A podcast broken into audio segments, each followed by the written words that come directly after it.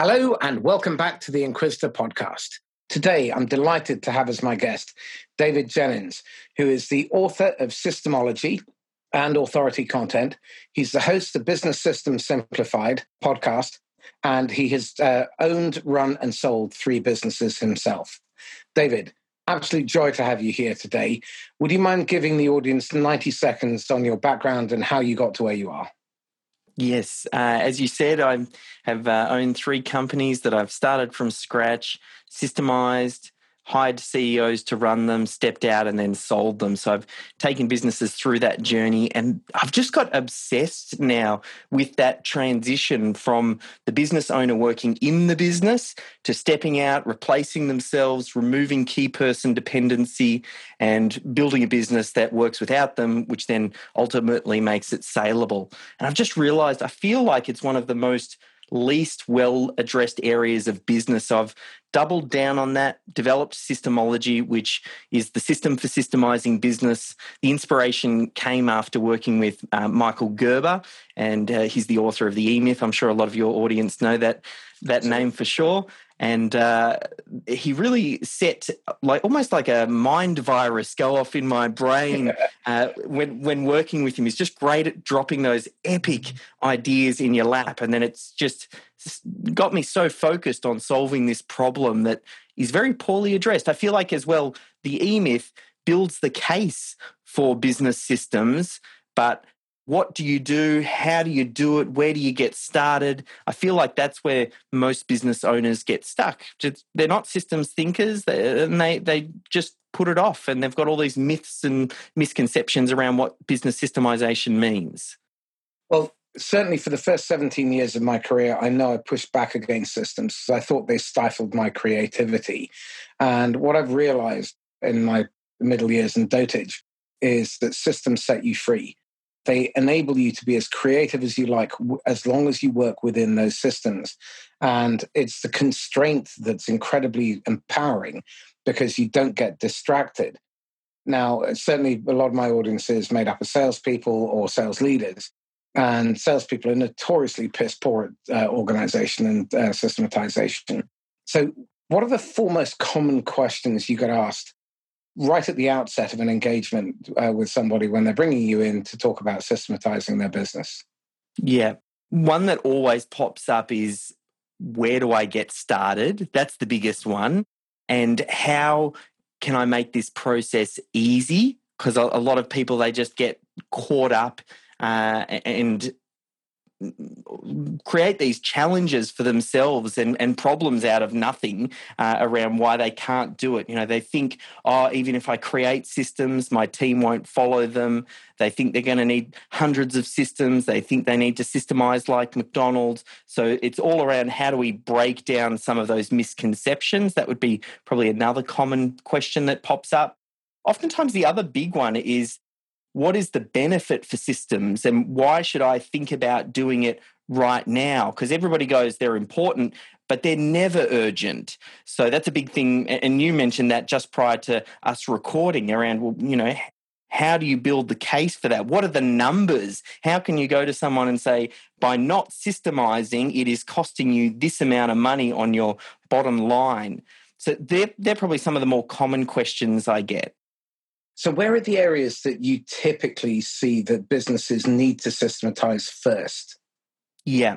So, the first one that I say, because there's hundreds of systems you could be creating, we need to think the 80 20. How do we identify the 20% that delivers the 80% of the result? Typically speaking, I'll say we need to make sure that the business can make money consistently without any dependency on anyone. So no key person dependency, whether that be the business owner, whether it's a star salesperson, whether it's the delivery team. You just want to make sure that we have all of the systems required to capture your target audience's attention, to sell them, to onboard them, to take their money, to deliver the product or service, and then to get them to come back that's where I'd start. We call that journey the critical client flow, and we map that first. And that's the first bit. Because once we do that, we can actually scale making money within the business and we open up capacity, uh, which then makes it much easier to scale, obviously. So that's probably where we get started. I'm also a huge fan of Mike Michalowicz, and uh, who came up with Profit First, but he has a model called the four Ds, which is do, delegate, decide, and design. And what I see most business owners and most leaders involved in is the doing instead of the design. And what you really seem to be focusing on is that design element uh, in order that decisions can be moved down the chain of command and uh, the responsibility for making decisions and for taking action can be delegated. When business owners first implement and they get past that CCF, that initial stage, what are the typical payoffs that they experience immediately? Yeah, definitely it frees up time for the business owner. That's probably the biggest one, which then allows the business owner to do their most important work. Business owners are fantastic at solving problems. And oftentimes they'll start a business from scratch, they'll solve a bunch of problems, they'll grow it to a certain size. Then they get stuck and then they start solving the same problem over and over again. Different problems pop up, but it's actually the same problem because it's just with different clients. And then they're the one that keeps getting pulled into it. They they train their staff whenever there's a problem, come to me. They train their clients whenever there's a problem, come to me. And then they get trapped. Whereas because the business owner is great at solving problems, we want them solving problems once, high quality problems, and we want to capture the way that that is solved. And then that becomes our new standard, the way that we do things. And then you have other team members then start to all come up to that level and solve the problem the same way. So you've touched on a couple of really important um, uh, points here. The first one is they become a bottleneck. And if they're a bottleneck, they're a liability because if they get clipped by the number 73 bus, then things start falling apart. Next, they create a condition of learned helplessness, both from customers and from uh, their team, which means that they not only are a bottleneck, but they get run ragged and they suffer from upward delegation. And we see this all the time in organizations because um, the owner cannot let go. Now, in terms of trying to get this concept sold to the business owner, how do you make sure you get their ego out of the way long enough so that not only can you see this through to the full execution, but they don't then find a way of coming back and sabotaging the process? So there's a few ways that we do it. Firstly, they're already sold on the idea of systems. I haven't had a discussion with a business owner where they've said, "Oh yeah, systems they're not important. I, you know, I don't need systems in my business." Everybody seems to agree that systems and process are important. It's just, as I said, never ever urgent. So then what I try and do is I narrow in on what the misconceptions are or bust some of their beliefs. So they sit there and they rethink systems you know, they may have jumped to the conclusion, like you said, that you took the flip side and you said systems set you free. Whereas what most believe is that systems reduce creativity. They turn your team into robots and they just get them following these process. But if I can show them that that is a false belief and we can break it, then they realize, well, hang on, there might be a bunch of these other concept, you know, misconceptions. So to collapse that belief that you were talking about, one thing I, I suggest, I, I, often use the example of like a, a, travel checklist. If you're about to go on a holiday, how do most people think about packing for going on holiday. They go, oh, what do I bring? Oh, I need to bring my toothbrush and my shorts and my, what else do I need? Oh, I need to make sure that I bring socks and thongs. And oh, did I forget? Oh, I need to remember my sunglasses. And they just, what else did I re- forget? Or what else do I need to remember? And that's their process of packing. And what happens is they then get consumed with thinking, what do I need to take packing? And then they get to the airport and they're still thinking, what do I need to take? And they're not enjoying the moment. Whereas compare that to someone who might just have a checklist of here are the 10 things that I need to bring for packing they they run through that checklist and then the brain is free they d- they don't have to think about worrying what they've packed and what they've not. They can start thinking about and planning their holiday and enjoying that experience. And it's the same in business. There are certain things in business that need to happen. You have to invoices a certain way. You have to onboard clients maybe a certain way or get them into the system. There are certain just me- the mechanics of business. And if you can take that out so it happens automatically, that then creates space. And then that space is actually where all the magic happens because that's when you get the creativity and the thought. I remember one of the businesses we built up and systemized, the one that gave me one of the biggest breakthroughs was a video production business that we owned. Now, video people are incredibly creative. Try and create a system and a process for someone who is shooting and editing video. It's, it's like trying to herd cats. It's incredibly challenging. But what I learned is you you don't want to go down with a creative where it's super micro every step of the creative what you do is you you're setting the boundaries. It's like you're defining the perimeter of okay well this is how you set up the project. Here's the space in which you've got. Here's how you ingest all of the footage. Here's you know the round of changes that the client's going to get. And you make some of these key decisions up front. So when they do finally sit down to be creative they can be incredibly creative. And that's just one of the many myths that business owners carry. So usually it's I try and collapse a few of those beliefs. And then the business owner goes, okay, well, maybe I've been thinking about systems the wrong way. And um, I, would let the business owner know just because you're not a systems person, because you're a big picture creative, doesn't mean you can't own a systems centered business. You, as the business owner, are probably the worst person in the business to be creating the systems. so, um, first of all, I need to do a bit of translation thongs in Australian mean flip flops. So if any of you are imagining me in a thong, um, I'm sorry about that. Okay, the next thing, if we look at what systems really allow a business to do, if you're looking at the cold hard metrics, it allows you to push uh, high value activities down the chain of command. So lower skilled people are able to do those tasks, which means that you get more value out of them and it frees the higher up people higher up in the chain of command to do even higher value activity. So the creative side, the design piece, strategy, planning, recruitment and hiring, onboarding, coaching. One of the things that systems allow people to do in management is free up time for coaching, which is utterly essential. Having interviewed dozens of senior sales leaders of really successful hyper growth technology companies, that are under control rather than uncontrolled growth uh, that results in them crashing and burning, every one of them spends 30 to 50% of their time coaching their direct reports, who then in turn coach their direct reports and so forth. It also frees up a lot of opportunities so that people can learn to do other people's jobs. So in a hotel chain that I was working with, what we ended up doing was videoing people doing certain processes so that someone from reception could then go on to the inbound inquiry line and do the job in terms of being able to provide cover. And as a result of that, they didn't have to bring in temps or they didn't create a backlog and so customers were responded to more quickly. And these translate into hard metrics. They t- translate into higher productivity, higher profitability per employee, and also a far more engaged workforce because nowadays, certainly, people don't expect to just turn up and be a drone.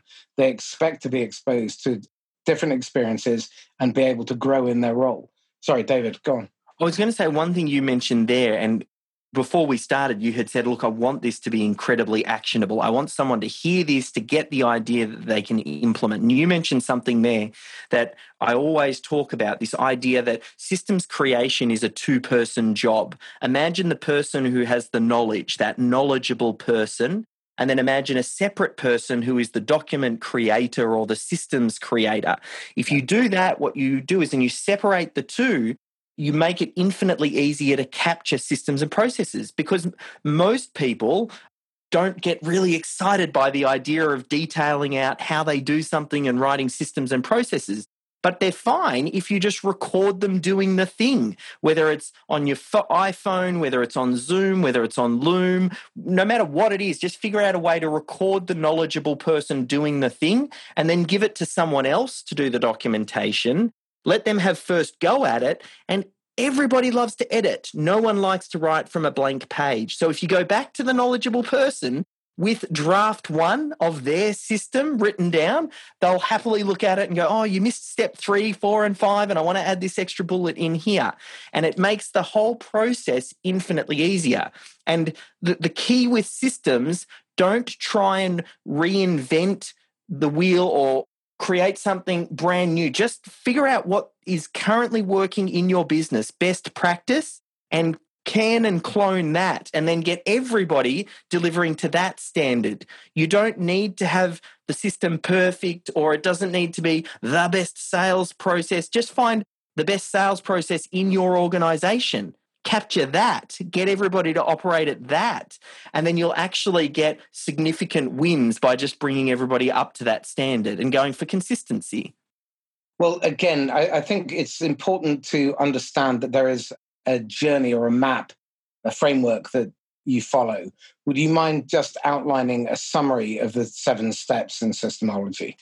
Well, the first step we talked about a little bit earlier the critical client flow. It's defined. We just need to uh, first identify the 10 to 15 systems that are central to the delivery of your core product or service. So we just identify it first, very high level.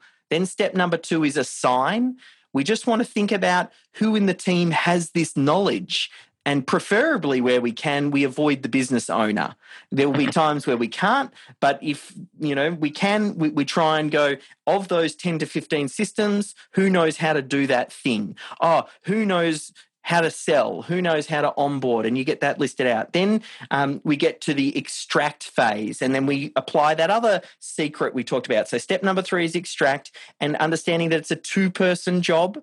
And we have a thing called a system for creating systems. So we want to um, have a way in which things are documented so you get consistency. So that's the extract phase.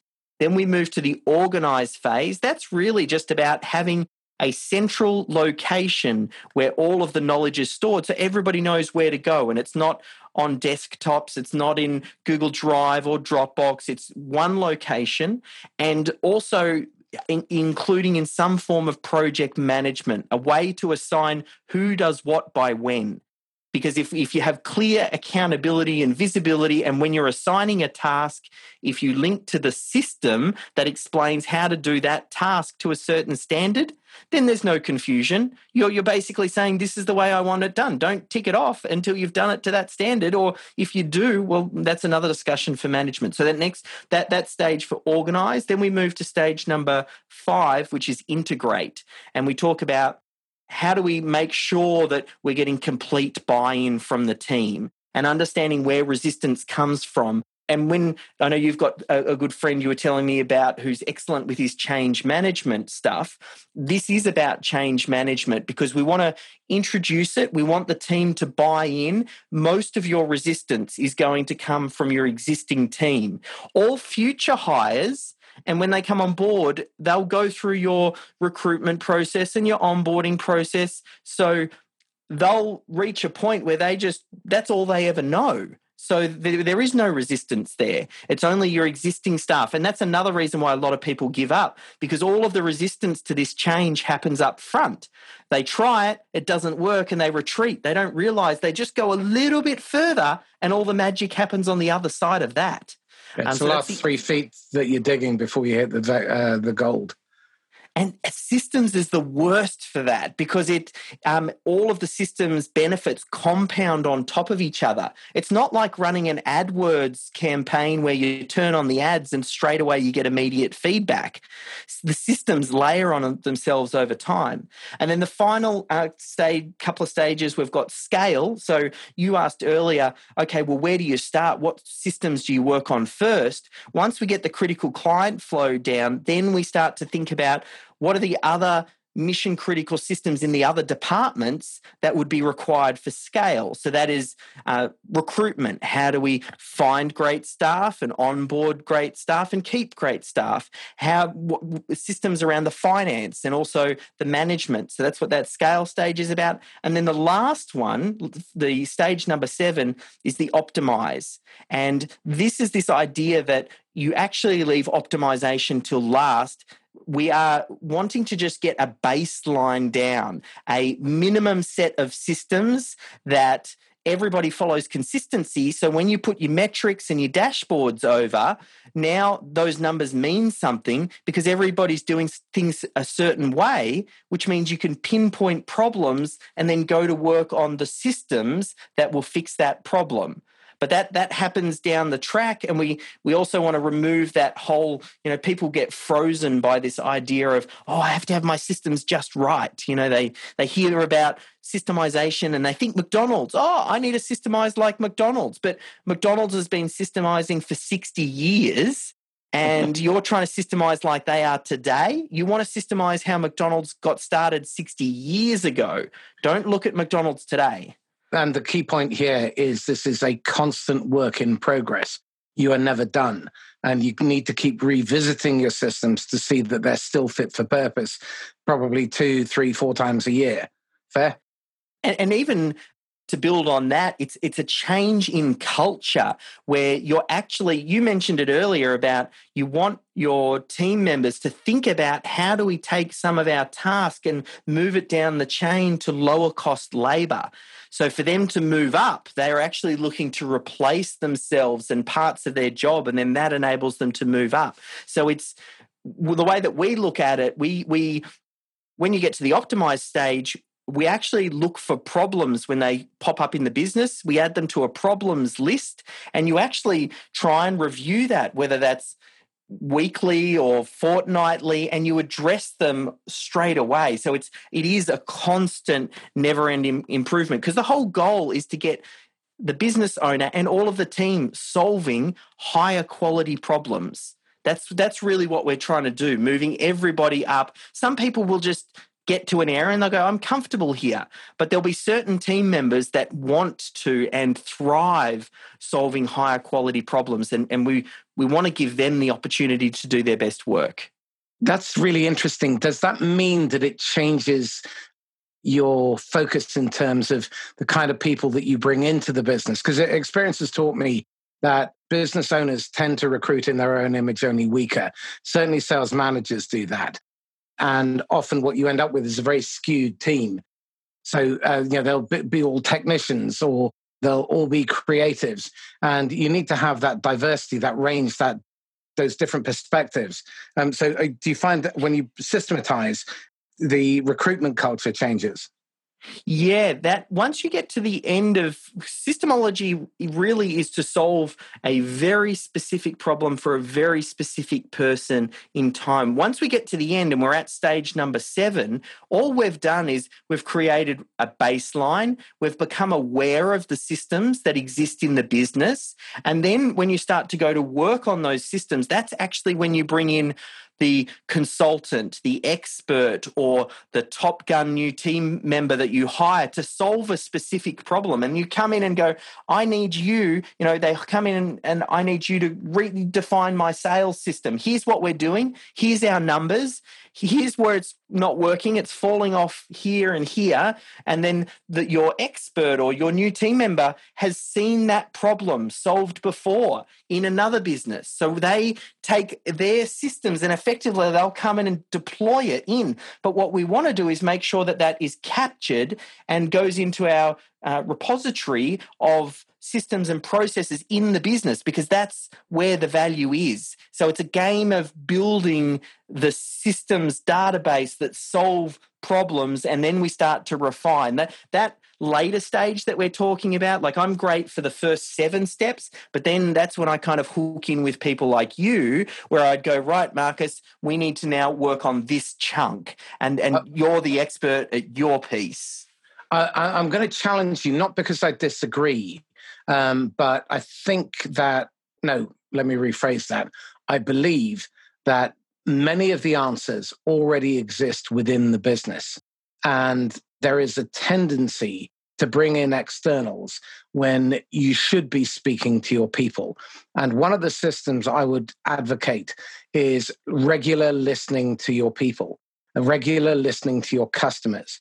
And I see this all the time because the real value is in the small data. It's in the small data that your customers are having conversations with your salespeople, your customer service people, with your engineers. And that information is not being captured. And the other side is employee conversations. These are spontaneous, unfiltered, unbiased conversations that are rich in insightful data. And before you bring some sad old bugger like me in, speak to your people, but have a system in order to do that. I'm delighted that people don't because it means that I can make a living. But the reality is that if you systematize that process and you actually pay attention to what your customers and your employees are telling you, you will find the answers to many of these problems. So it's you bring in the external to solve the problems you absolutely cannot because it's something that's um, so out of your uh, scope and capability. But the people who are at the sharp end, dealing with the customers, dealing with the customer problems, they actually have a huge wealth of information. But most managers and most leaders are deaf to that stuff because they just ignore it. They take it for granted and they act as if this is the way we do business. Well, it doesn't have to be. My favorite poster in my office is a picture of the Pamplona Bull Run, and it runs tradition. Just because you've always done it that way doesn't mean it's not incredibly stupid. And it depresses me, if I'm being perfectly honest, that uh, so much opportunity is wasted because people don't listen. And I, I, would countenance all of you to develop listening systems, regular opportunities to speak to and encourage people by offering certainly your staff the three P's potency, protection, and permission. Okay, so they have the right to say their uh, speak their mind. They have potency, which means that their voice will not only be heard, but it will be listened to, and you will take action. And protection, that they're not going to be punished for telling you the truth.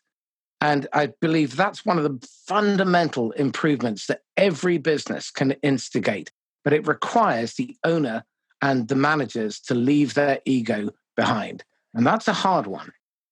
That one for me, when I stepped out and we hired the CEO, there were a couple of occasions that had popped up for me that made me realize when I I used to think I was a good people manager until I hired a good people manager. And then I realized how poor I actually was.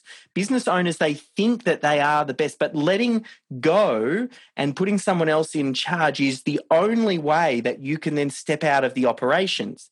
There was uh, one time Melissa, so she's the yin to my yang, she stepped in. Um, and as the business owner, I always thought whatever I was working on was most important. So I'd go to a team member and I say, Look, I've got a presentation next week. I need you to do this slide deck, um, and it's top priority. And I did that a few times. And Melissa came to me and she said, Look, you do that and you throw out our timelines. It's throwing, you know, our delivery off for clients because you're just kind of jumping the gun because you think like you're the most important. And she said, Well, I want to come up with a new way where you just route it through me and I can get it in and assign it appropriately. Can we make sure we manage the workload? Now, being the business owner, I followed it once or twice and then I started shortcutting it again and I would go direct to the team member. Melissa ended up posting a, in our uh, Asana channel, which is our project management, a bulletin for the entire team. She said, Next time, Dave comes to you with an urgent inquiry and it doesn't go through the appropriate way because we've got a system for the way that works assigned, I want you to ignore it. Now, as the business owner, to be told by a team member or, or my CEO to ignore me, I, like I was incredibly embarrassed. And uh, for a little while there, I kind of just kept that story just between me and the team. But then I realized how helpful and insightful it was because I realized I was undermining Melissa's great work. If I wanted her to step in and run the show and replace me and have the buck stop with her, if she had a way of doing things, if I'm in her house, I need to follow her rules. And she said, Dave, I don't care what you do with your personal assistant. If you've got a way that, you know, being a big picture visionary. I throw ideas left, right, and center. I'm, you know, sending a million emails at, you know, late at night when it just pops into my mind. But I just, I work that way with my executive assistant. But when I'm working with the rest of the team, she's created rules and a way of doing things. So it was, Sorry. that was that was huge for me. So you learned humility, which is a good thing. And what I've extrapolated from that as well is that what Melissa was doing was what she should have been doing, which is what all great managers do. They hire the best people, they get the best out of them. They make sure they have the tools, systems, and resources they need to do their best work every day. They clear the roadblocks and they protect their people from acts of idiocy from above, and they manage inclusively. So everybody has a voice. And um, again, by doing that, what she also implemented or reinforced was that you have policy to tell people what not to do. And what you've just described is creating a culture, which is what to do. The way this is the way we do things around here, versus seeing the systems and the boundaries as being micromanaging or getting in the way of their creativity. It allows them to do their work. Did you know that every interruption typically takes about seven minutes to recover your concentration? Now, I've heard that. And it's funny, you hear it and you don't intellectually, you go, oh, yeah, but I can probably get back into it quicker than that. Okay. Let me just do pain by numbers with you. Um, on average, how many interruptions in a day did you create? Yeah, wow when I was in the office as well, it was even worse because okay. We were in the same space. So I would average probably, average day. How many times did you interrupt people? I would say at least ten to fifteen times a day. And how long did those interruptions take to engage in the act, uh, the conversation, and for them to then do the work? I would say typically, you know, could vary anywhere from sort of 10 minutes to, you know, probably half an hour at most, but probably well, What do you reckon would be a low conservative average? Let's say 10 minutes. On average, you were doing 170 minutes worth of interruption plus recovery time. Yep. Yep. Per day.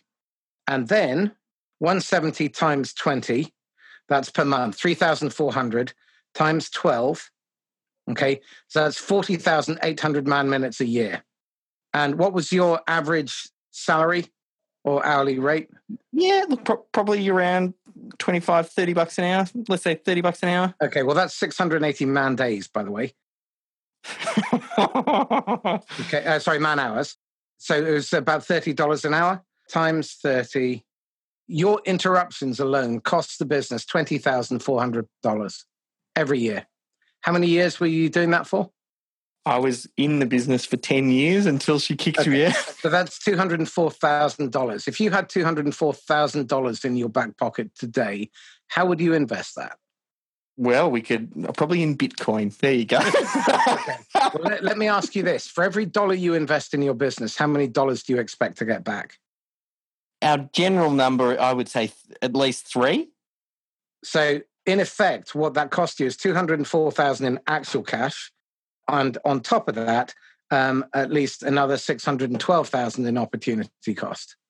This if that is isn't a good enough reason to get out of your own way, I mean, I, one of the rules that we teach is if your foot's hurting, you're probably standing on your own toe. Okay.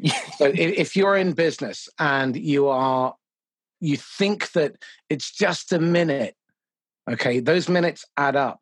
And when you think about the culture where people then see the boss doing this, and so they all interrupt as well, and they don't understand the boundaries of how to say no.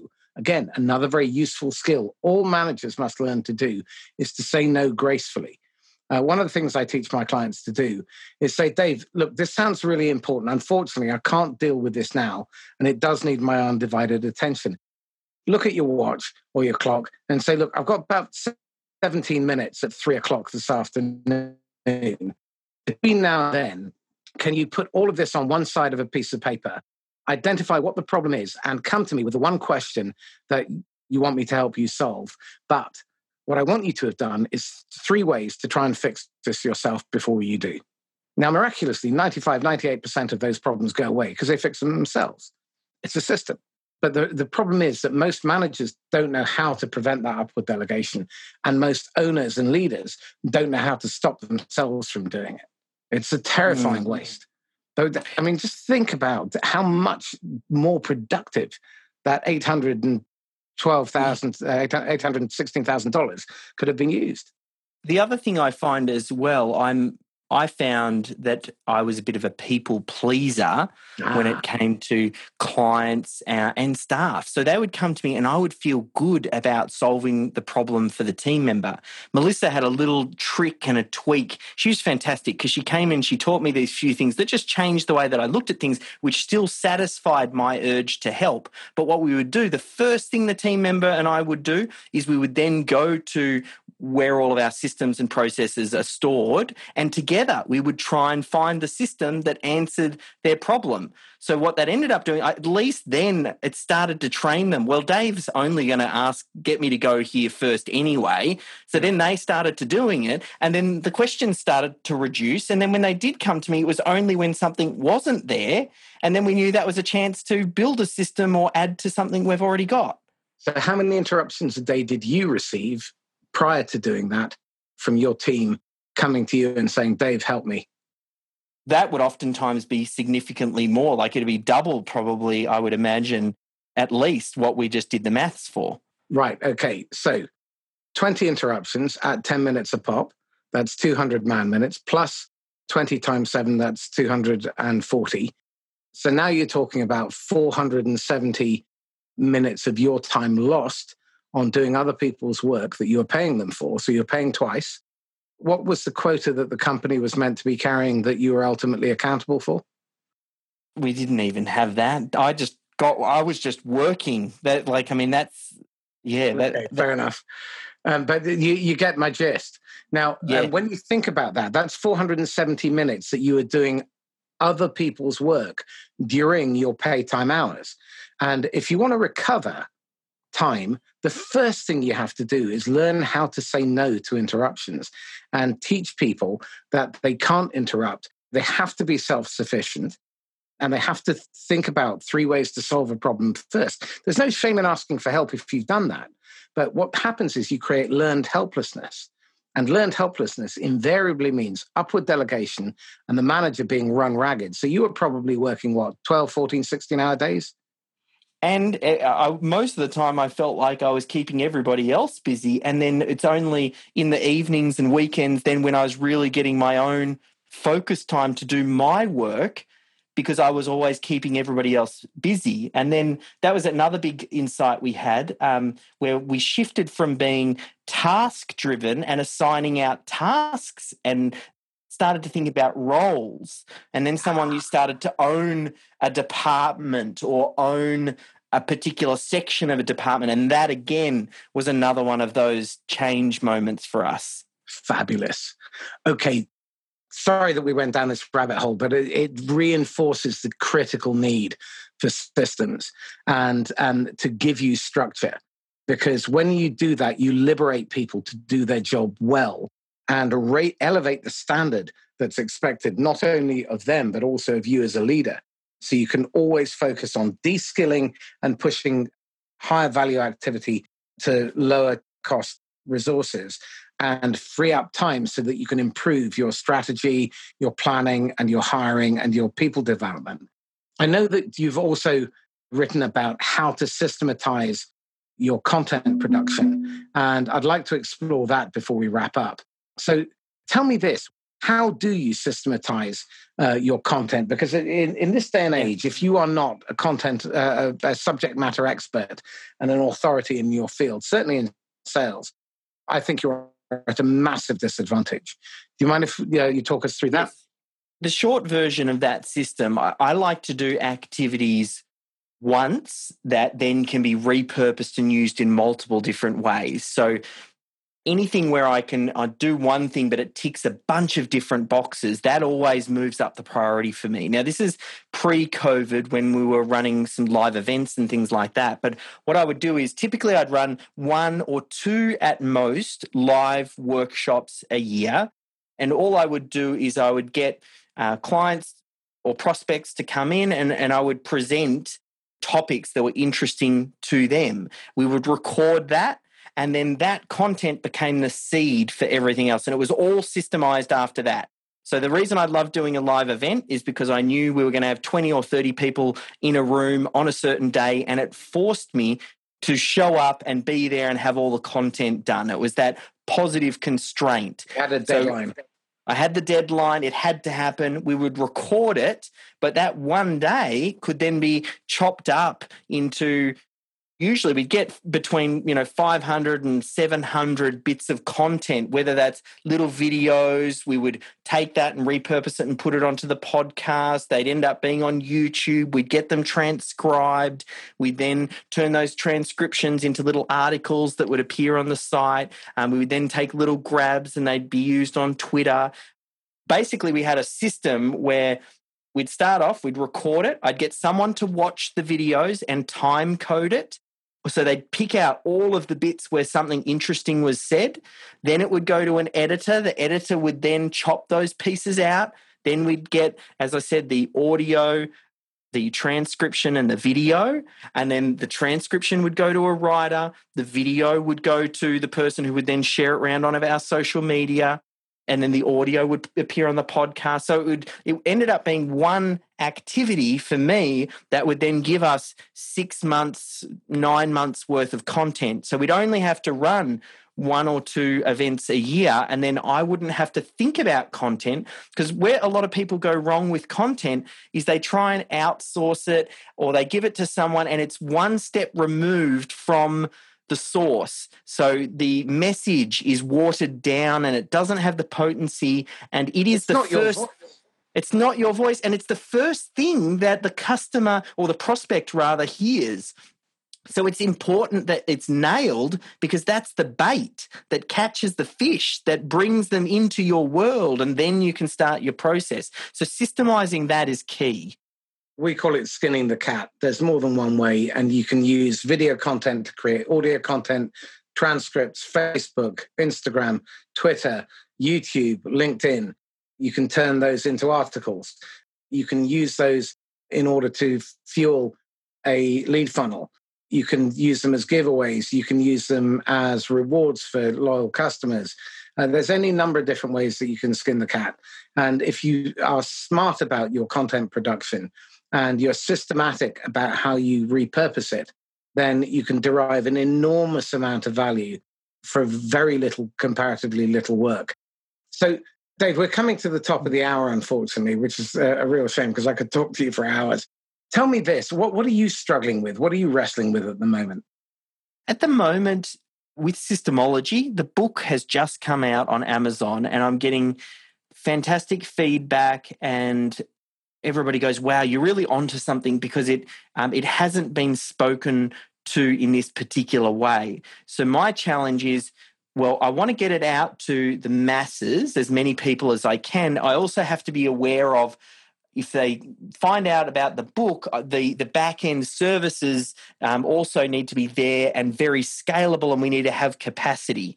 So the next piece we're working on is building out a certification program to try and train up systemologists to then work with business owners. So that's I'm just I've not done certification before, so I'm I'm looking to things like you know EOS um, and the way that they do the EOS implementers, and um, I know StoryBrand is doing some interesting stuff with Donald Miller uh, and duct tape mon- uh, marketing. Uh, John Jantsch has done some stuff. So I'm just at the moment seeing how certifications work and then seeing if that's the right fit for us. That's probably where I'm exploring to see if that's the best way for us to get our message out because the message is solid it's just i have to think of what's you know how do we help the most people at scale that isn't me because i did the one-on-one stuff but just tapped out incredibly quickly with with how much capacity in your plan, your written plan for this, um, yes. have you identified where you want to end up and are you working backwards from there? So we use Cameron Herold's vivid vision idea. So I've, I've written out a three year plan. I, I jump into the future and I thought about what does the business look like? What's the size of the team?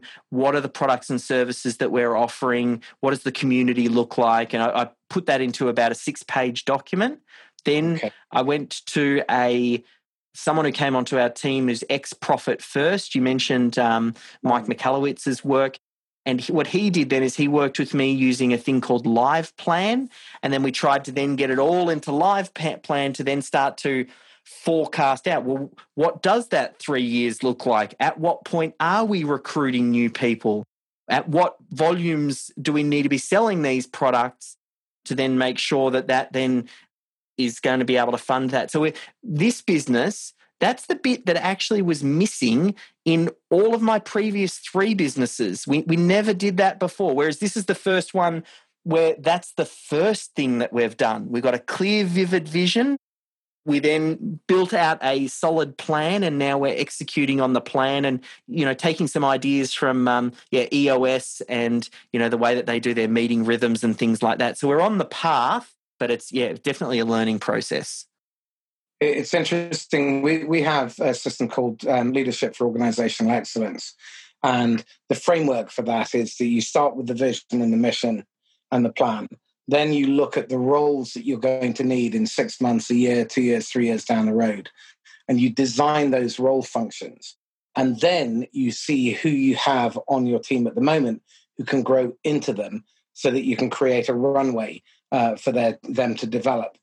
If you don't have the people, then you need to start looking to recruit and you build your bench well in advance. But what you also do is you identify the trigger points in the budget so that you know when you can afford to hire these people and build the onboarding process for them.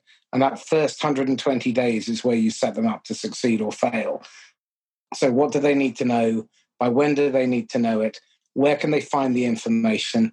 How are they going to be measured? To what standard? And what are the red flags and the accountabilities and consequences? So that you've got all of that pre prepared. So, when you switch it on, you've already got this bench of five, six, seven candidates lined up who are suitable for the role, want it, and are willing to take the role if you know, their circumstances allow. And then mm-hmm. Once you've done that, you look at your processes. And this is really where, obviously, you guys are very strong. And then you look at how you're going to measure the performance. And you focus on the leading, not the lagging indicators, which again, I think um, is critical when you're developing your systems. Uh, because so many organizations measure lag indicators, which are bloody useless. There's nothing you can do once the things happen. You know, revenue, profit, um, you know, all of that stuff. It's already happened. You've already hit the iceberg, and you're two thirds of the way down to the bottom of the Atlantic by the time you realize. So again, focus on leading indicators, and then it's an iterative process to make sure that you're going back, cycling back over your plan to make sure that it's still relevant and still current. Because if you scale quickly, often you'll get ahead of where you expect it to be. And what you don't want to do is allow the plan to start to fall behind where you're headed. So every six months minimum, but probably every quarter, you need to be revisiting where you are to make sure that you stay ahead and your plan is always still fit for purpose two, three, four years down the road.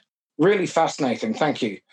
Tell me this if you had a golden ticket and you could go back in time and adv- and it doesn't have to be about regrets but if you could go back and advise the idiot dave age 23 what choice bit of advice would you whisper in his ear actually i would say buy amazon buy google and buy tesla stock no um, but, uh, but seriously uh, from a business perspective i would say the sooner you can build a business where you don't deliver the thing the sooner you will build a, a huge business because everybody gets stuck when they know how to do the thing.